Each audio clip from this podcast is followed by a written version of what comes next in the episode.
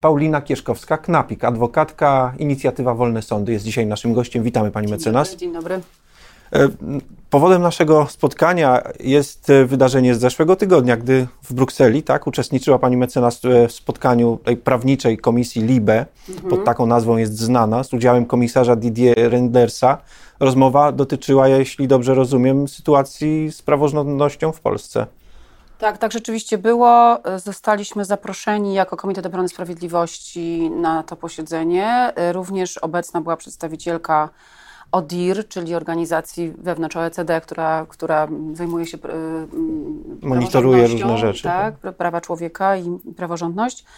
No i pytania do nas były o to, jak sytuacja się przedstawia w tej chwili. My zgodnie powiedziałyśmy to, co te gremia już w swoich opiniach przedstawiły, że sytuacja polskiej praworządności się pogarsza stale. Nie ma żadnych oznak zatrzymania tej destrukcji. Ustawy, które większość rządząca przedstawia, różne, prawda, bo już było kilka podejść komisji, jako rzekomo rozwiązujące tę sprawę i wprowadzające tak zwane kamienie milowe, które miałyby uruchomić pieniądze dla Polski, nie rozwiązują żadnych rzeczywistych problemów. Dalej tak zwani neosędziowie, czyli osoby powołane przez upolityczniony neo-KRS, w zasadzie będą orzekać we własnej sprawie, czyli w sprawach dyscyplinarnych sędziów, którzy odmawiają wydawania wyroków z takimi sędziami. Nadal pozostają przepisy ustawy kagańcowej. Jeden z tych deliktów tak zwanych został usunięty, ale wszystkie inne zostały, czyli tak naprawdę pełne instrumentarium inkwizycyjne wobec sędziów dalej jest w rękach egzekutywy, czyli rzeczników dyscyplinarnych. No i wreszcie kwestia, jaki sąd miałby się tym zajmować, i tutaj pomysł nowy jest taki, że miałby się tym zajmować NSA, który, i to zgodnie znowu i opinia KOS-u i ODIR stanowi, jest sądem, który się do tego nie nadaje ani konstytucyjnie, ani organizacyjnie, i w zasadzie przekazanie tych spraw do NSA oznaczałoby paraliż tego sądu, czyli paraliż jakiegokolwiek sądownictwa administracyjnego, bo przecież NSA kończy drogę instancyjną w sprawach przeciwko rządowi. W związku z tym wydaje się, że pomysł, żeby te sprawy rozwiązywał NSA, jest dość diabelski, bo ma założyć paraliż tego sądu. Ustawa zakłada, że 5 albo nawet 7 w niektórych przypadkach sędziów miałoby rozstrzygać sprawy dyscyplinarne i dotyczące testu niezależności w 14 dni, co przypomnę wszystkim Państwu, że sprawy ludzi w Polsce pomiędzy WSA a NSA czekają 3-4 lata. Więc wydaje się, że NSA zajmowałby się po prostu tylko tym i nastąpiłby zupełny paraliż kontroli władzy przez sądownictwo. W związku z tym, konkludując, to był nasz przekaz, bardzo merytoryczny, nieemocjonalny. Ja mówiłam też o tym, że jest na stole wyjście z tej całej sytuacji w postaci projektu przygotowanego przez Justicję, który w sposób taki bardzo formalny zakładał, że po prostu będzie stworzona nowa, prawdziwa KRS, która powtórzy konkursy promocyjne sędziów tak naprawdę. Zweryfikuje je, tak? To ustawa, pisaliśmy o tym w Rzeczpospolitej. Jako tak, ale też idea była taka, żeby nie weryfikować konkretnych osób, bo to zawsze pachnie pewnym też właśnie takim jakimś rewanżyzmem, tylko żeby po prostu powtórzyć konkursy, które były formalnie, tak jak w przetargach publicznych, wszyscy znamy ten problem, ktoś wygrywa, ktoś twierdzi, że forma została naruszona, powtarzamy konkurs. Ci sędziowie, którzy wchodzili do zawodu, byliby tą ustawą jakby sanowani, bo oni przed KRS-em właściwie tylko są certyfikowani. Nie jest tak, że oni świadomie wybierają uczestnictwo w konkursie, po prostu są gdzieś tam w pułapce czasu. A wydane orzeczenia pozostają w obiegu prawnym? Tak, absolutnie wydane orzeczenia zostają. Jeśli obywatel byłby niezadowolony, uważałby, że politycznie został osądzony, to miałby prawo do wznowienia postępowania. Więc bardzo prosta konstrukcja, ale ona niestety, mimo że była złożona przez dość dużą grupę opozycji, tutaj była dobra współpraca pomiędzy kilkoma grupami z opozycji, została odrzucona ta propozycja, ta ustawa. No i brniemy w jakieś takie przedziwne Frankensteiny prawne, które mają udawać, że my realizujemy milestone'y, a dalej ma zostać tak, jak było.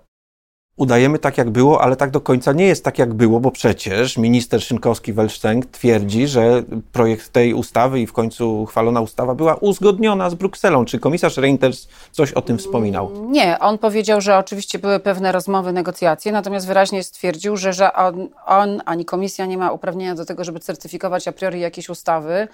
I powiedział wielokrotnie, że ocena tej ustawy zostanie dopiero dokonana przez komisję, kiedy Polska ją uchwali finalnie i ona wejdzie w życie oraz, albo jakaś inna ustawa, która to reguluje, oraz zostanie złożony pierwszy wniosek o wypłatę. Także Reynders nie potwierdził absolutnie, że coś ustalił i że klepnął jakiś układ. Owszem, powiedział, że koncepcja z NSA wynika stąd, że to jest troszkę bardziej niezależny sąd, no ale to już jesteśmy znowu w jakimś takim przedziwnej negocjacji. Tutaj bardzo ciekawe argumenty europosłowie z różnych klubów, z różnych krajów podnosili, że te milestonesy to już jest efekt negocjacji, czyli zejścia z tego poziomu 20 paru wyroków do 3 takich tylko czubków góry lodowej, co miałoby być początkiem drogi.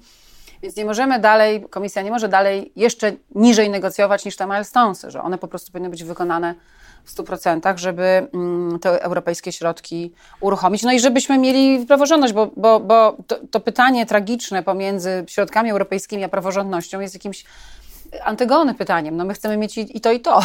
Chcemy mieć praworządność i chcemy mieć pieniądze europejskie. I to nadal możliwe. Absolutnie to jest nadal możliwe.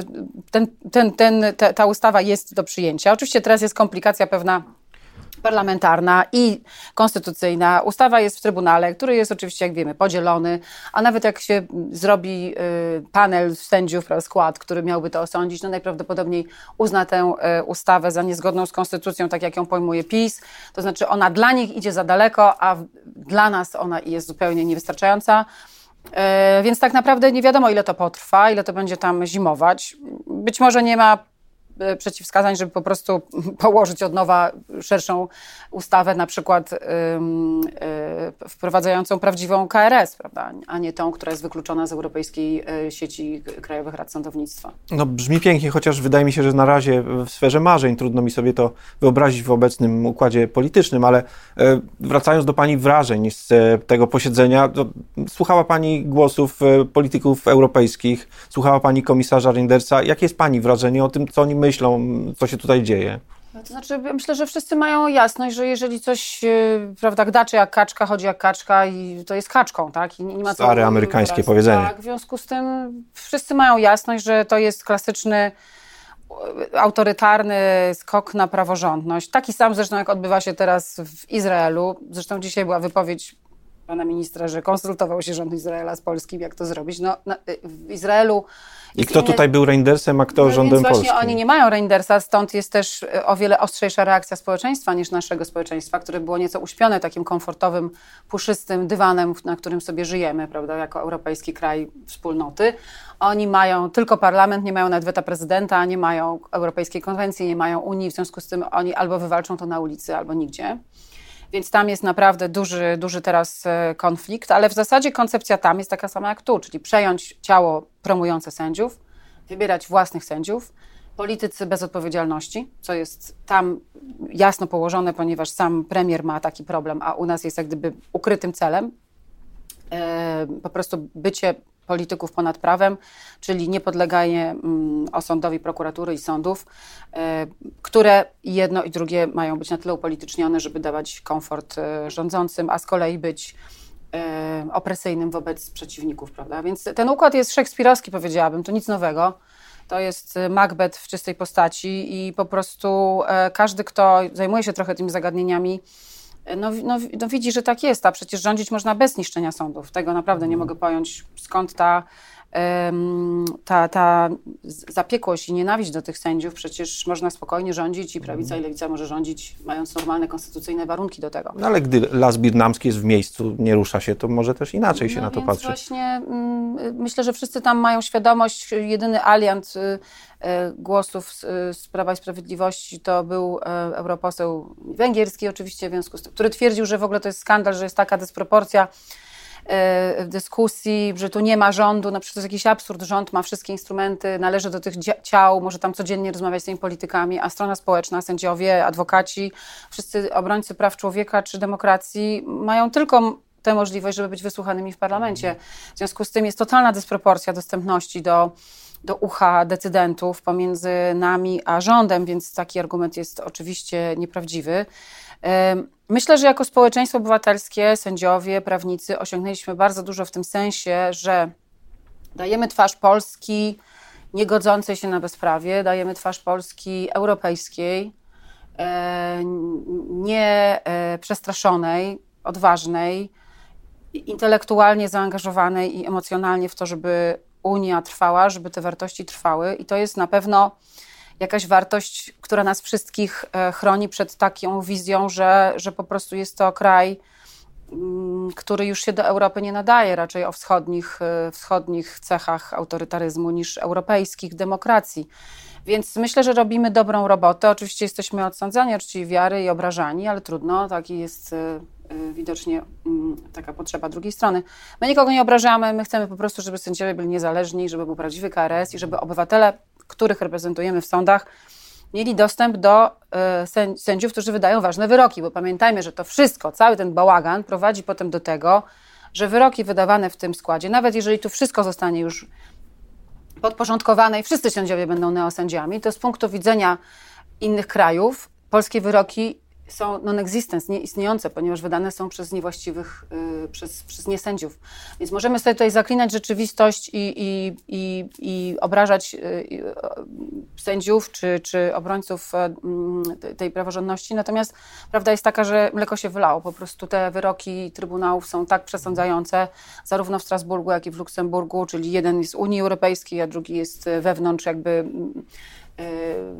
Europejskiej Konwencji Praw Człowieka, że tu nie ma już po prostu kwestii opinii. Tu jest kwestia wykonania wyroków. No tak, tylko to wszystko się okaże za kilka lat prawdopodobnie, bo jak wiemy, obieg prawny nie jest taki szybki, żeby już teraz można było się doczekać takich stwierdzeń ze strony innych sądów powszechnych w Europie, że są jakieś wyroki nonne. Ale to już się dzieje, nie działa europejski nakaz aresztowania, sędziowie nie uznają polskich wyroków w różnych krajach, mamy dyskusję wielkich tego świata biznesu, że tak powiem, co polskie wyroki w ogóle oznaczają.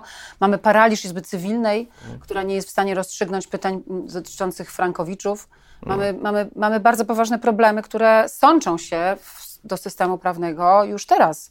I rolą prawników i rolą polityków powinno być chronienie ludzi przed takim skutkiem, prawda? Bo to wszystko w efekcie spadnie na głowę Kowalskiego. To nie jest dyskusja sędziowie, politycy.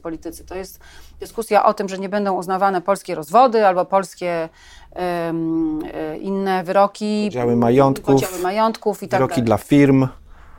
Po prostu nie będziemy traktowani serio jako kraj, który można na przykład inwestować bez ryzyka bycia wywłaszczonym po prostu od tak. Teraz leży w Sejmie ustawa, która ma wywłaszczać ludzi na trasie tych wszystkich przeskalowanych inwestycji. Jeśli ona wejdzie, to jest właśnie taki...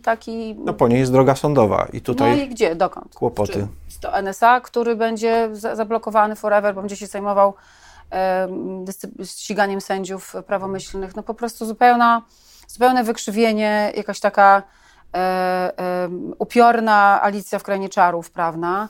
I po prostu wszystkim staramy się uzmysławiać, że to dotyczy po prostu każdego człowieka, również każdego wyborcy, ponieważ w efekcie te izby Sądu Najwyższego, które są nowo stworzone, upolicznione, też mają udział, jedna z nich ma udział w ocenie wyborów, więc jeżeli nie będziemy wystarczająco silni, tak jak teraz ludzie w Izraelu w pewnym proteście, nasz protest ma już inną formę, bo jesteśmy 7. rok w tej batalii, ale jednak przybrał on formę wyroków, które są po prostu w obrocie prawnym i wiążą zarówno Komisję, jak i Parlament Europejski, jak i polski rząd. Może udało się trochę ostrzec. Bardzo dziękuję za to spotkanie. Dziękuję bardzo. Paulina Kieszkowska-Knapik, adwokatka, Inicjatywa Wolne Sądy, była naszym gościem.